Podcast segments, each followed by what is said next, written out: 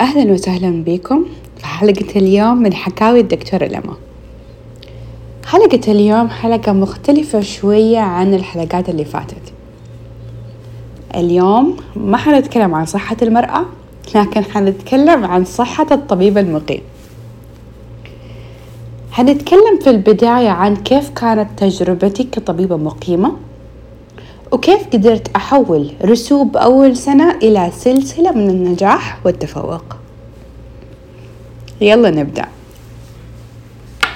أتذكر أول ما جاني قبول كطبيبة مقيمة في النساء والولادة قد إيش كنت مبسوطة. حقيقي كان إحساس لا يوصف وبالذات إني انقبلت في كم مستشفى وكلها كنت المستشفيات اللي أنا أبغاها. طبعا قعدت أفكر بين المستشفيات والخيارات وسبحان الله ارتحت للمستشفى العسكري بجدة وبدأت في المستشفى العسكري بجدة.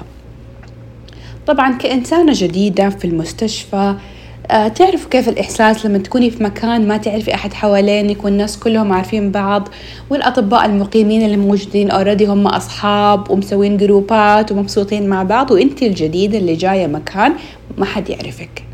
طبعا كان في توتر إني أنا أحتاج أسوي good first impression أحتاج إنه أنا أكون إنسانة كويسة أوريهم ان أنا إنسانة جادة دكتورة جادة أبغى أتعلم أبغى أشتغل. فطبعا كإنسانة جديدة زي ما قلت لكم في المكان ردة الفعل للناس اللي حواليني ما كانت زي ما أنا توقعت. آه كنت حاسة نفسي آه دخيلة على المكان آه حاسة نفسي كده كل أحد بيطالع فيا كل أحد بيشوف أنا إيش أسوي كيف أشتغل فين أروح فين أجي. معلش. ف نقول كان كده أول كم يوم ما هو مريح بالنسبة لي. طبعا مع الأيام ولما مشيت ومع الشغل كان صدمة بالنسبة لي لأنه ما حد نقول ممكن هي كانت غلطتي أنا إنه أنا ما كنت أستفسر عن إيش متطلبات زمالة النساء والولادة إيش أحتاج أسوي؟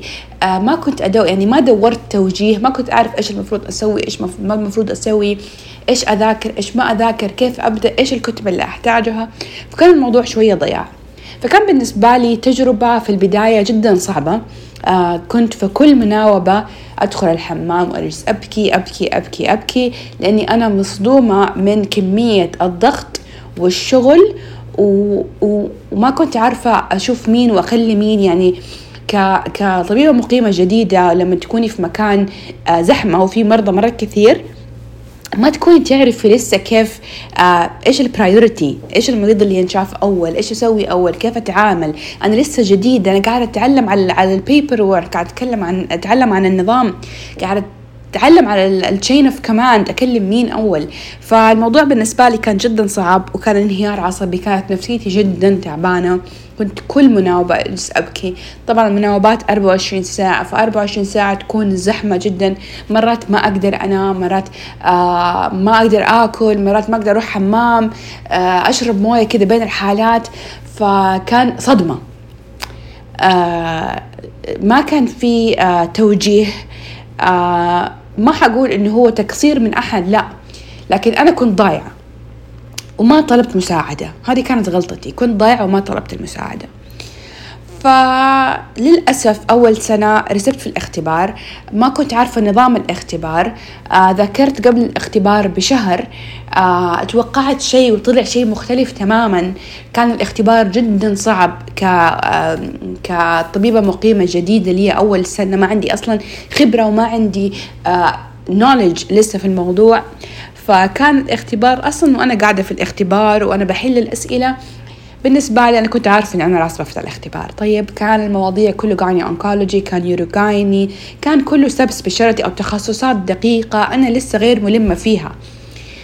آه فطبعا جاء خبر الرسوب بعدها وكان انهيار نفسي. آه دخلت في حالة نفسية جدا صعبة كنت مرة عندي اكتئاب مرة عندي قلق مرة كان عندي توتر.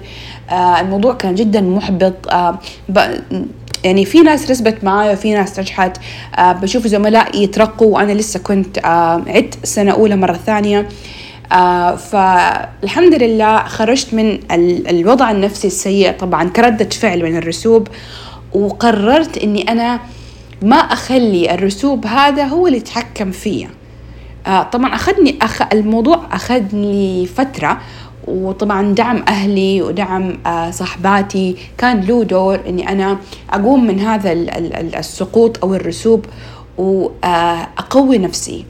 فبدأت أجمع كل الكتب وأسوي بحوثاتي وأشوف إيش أحسن كتب نسا والولادة. رصيت كل الكتب كذا قدامي مسكت كل الكتب ال MCQs ال multiple choice questions كل كتب النساء والولادة الموجودة حطيتها قدامي. طبعا ما ما أحكيكم كيف كان تقريبا كان برج من الكتب. ويلا نبدأ نذاكر. كنت أذاكر يوميا. ذاكرت قبل الاختبار تقريبا نقول من ستة لثمانية شهور. ماني ماني فاكرة يعني مية في المية. لكن فترة مرة طويلة أنا كنت يوميا أدرس. أدرس زي المجنونة وأنا في البيت وأنا حتى في المناوبة. أي وقت فاضي أنا ماسكة الكتب. وكنت مو بس أذاكر معلومات كنت أذاكر كيف إيش إيش طريقة حل السؤال. إيش ال tricks إيش ال tips في حل ال multiple choice questions فكنت أشوف إيش إيش الحاجة اللي لازم أنتبه لها في السؤال؟ إيش الكلمة اللي ممكن تغير لي في السؤال وتخلي التشخيص يتغير؟ إيش الكلمة اللي في السؤال اللي حتخلي الجواب يتغير؟ آه فأخذت وقتي فكنت أحل أسئلة مرة كثير كنت أقرأ مرة كثير كنت أذاكر مرة كثير. جاء يوم الاختبار. آه الحمد لله خلصت الاختبار. طبعا كان عندي الخوف والتوتر والقلق إني أرسب مرة ثانية بحكم إني رسبت قبل كده وكانت أول مرة رسوب في حياتي. ف الحمد لله نجحت في الاختبار. لما نجحت في الاختبار جبت أعلى علامة على مستوى زملائي في نفس المستشفى. طبعا الموضوع كان فرحة وصدمة لأنه أنا رسبت قبل فأنا كمان نجحت ومو بس نجحت أنا جبت علامة أعلى من زملائي اللي هم أكبر مني. يعني أنا كنت R1 كانوا R4 يعني جبت أعلى من كل ال R1 الموجودين ال R2 ال R3 وال R4 وال R4 فما تعرفوا قد إيش أعطاني ثقة ما ما تعرفوا قد إيش أعطاني فخر بنفسي. آه، صارت الدنيا وردية. آه، صرت مبسوطة صرت حتى يعني تحملي. طبعا عشان عدت اوريدي سنة فتعودت على نظام المستشفى والدوام والانكولات فصرت أتحمل الدوام أكثر. آه نظرتي إيجابية للمناوبة. أحط في بالي إنه أنا كل ما اشتغلت أكثر أنا حتعلم أكثر. كل ما تعبت أكثر أنا في النهاية حتى لو أنا ما نمت في المناوبه ومرة تعبت وزميلي ما بيتعب قدي أو بياخذ مناوبات أقل مني أنا عشان بشتغل أكثر فنسبة أو احتمالية اني أنا أتعلم أكثر حتكون أعلى. بشوف حالات أكثر بفحص أكثر بدخل عمليات أكثر. فهذا الشيء حيخليني أتعلم أكثر. وكنت أحط في بالي كل ما يجيني إحساس إنه أنا تعبانة أنا ماني قادرة أتحمل أنا أنا الشغل علي كثير بحط في بالي إنه أنا كل مريضة أشوفها باخذ أجر عليه. وكل دعوة تجيني من مريض أنا باخذ بأجر عليه. فمن ذيك السنة والحمد لله بدأت سنة بسنة بسنة كنت أذاكر من البداية كنت أقرأ دائما آه كل حالة أشوف أفتح أفتح جوالي وأقرأ عنها آه أحاول أعتمد على نفسي ما أعتمد على اللي على الأكبر مني. صح أمشي بالتشين أوف كماند لكن أحاول إني أنا أشتغل ما أعتمد على الريزنت اللي معايا سواء أنا أتاتش له أو الأكبر مني. أشوف بنفسي أفحص بنفسي بعدين أقول للي أكبر مني على الفحص اللي سويته على الحالة اللي شفتها وأعطي له خطة علاجية مبدئية وأشوف هل الخطة العلاجية صحيحة أو لا وهل تحتاج تغيير أو لا. فهي الفكرة أنه أنت من البداية شوفي المريض بنفسك قدر الإمكان شوفي مرضى بنفس شوفوا مرضى بنفسكم خذوا التاريخ الطبي سووا examination سوي history سوي examination حطي investigations اللي انت تبغي تسويها حطي differential diagnosis وحطي في plan of management بعدين حتروحي لل senior اللي معاكي حتشوف حتقولي له انت إيش ال findings وايش ال investigations تبغي تسويها وايش ال differential diagnosis حقك and what is your plan of management. كده انت كل ما سويتي زي كده حتعرفي إيش الصح وايش الغلط. طيب وحتعرفي كيف تفكري في الحالة. ليش هذا التحليل نحتاج نسويه؟ to rule out what. ليش هذا الشيء نحتاج نسويه؟ to rule out what. ليش ما نحتاج نسوي ذا التحليل؟ إيش ليش ما ح... اللي ما أبغى أسويه؟ ما حستفيد منه. إيش سبب إن أنا ما حستفيد منه؟ طيب آه قد إيش نسبة إنه هذا التحليل حيعطيني تشخيص؟ فتبدأي كده تفكري. تفكيرك حيختلف.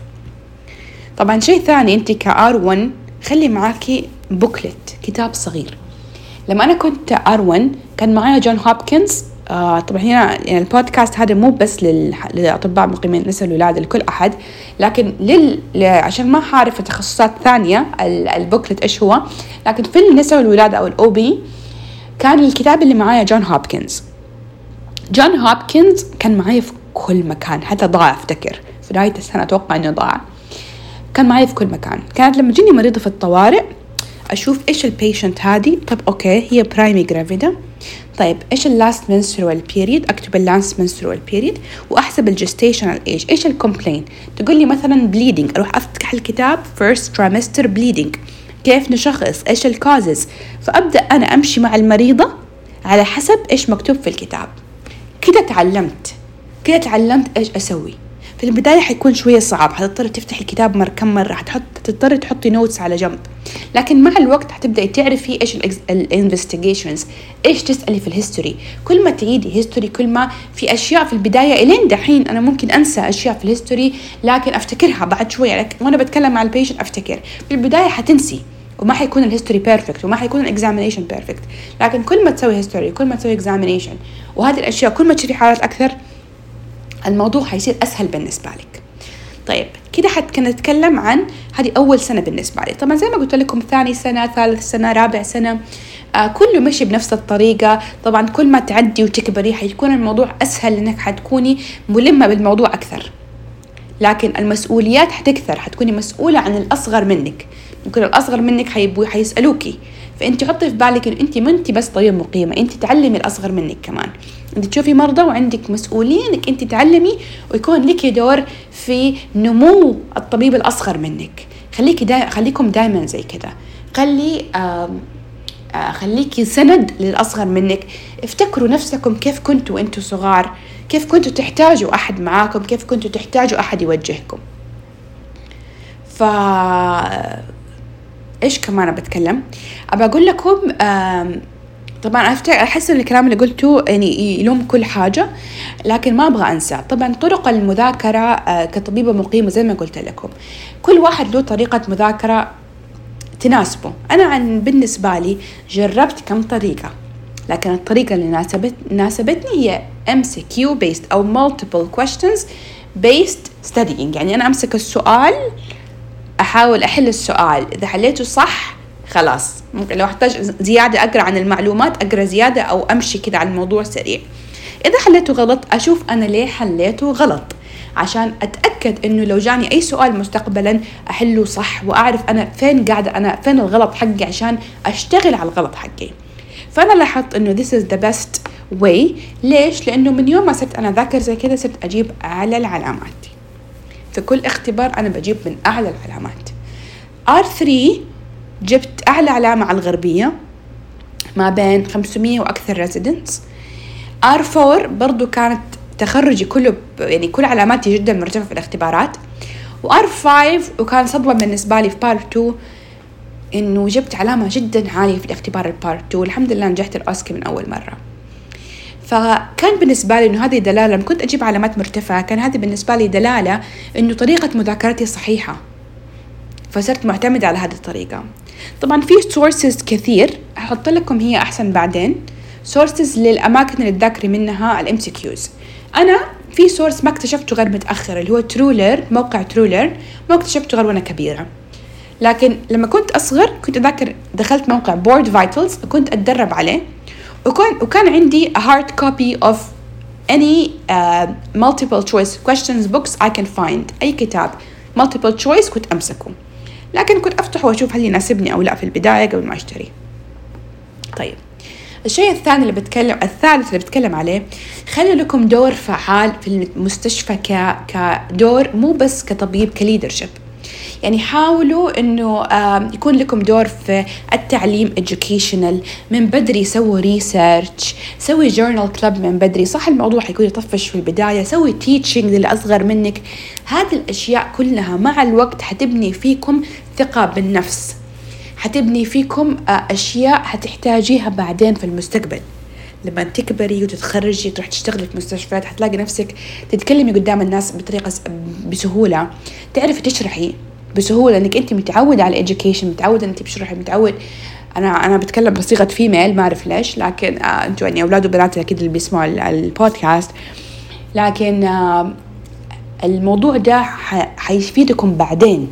لا تفكروا في التعب اللي حيكون فيه اللي عندكم دحين لأنه بعدين حتلاقوا نتائج التعب اللي أنتم فيه دحين.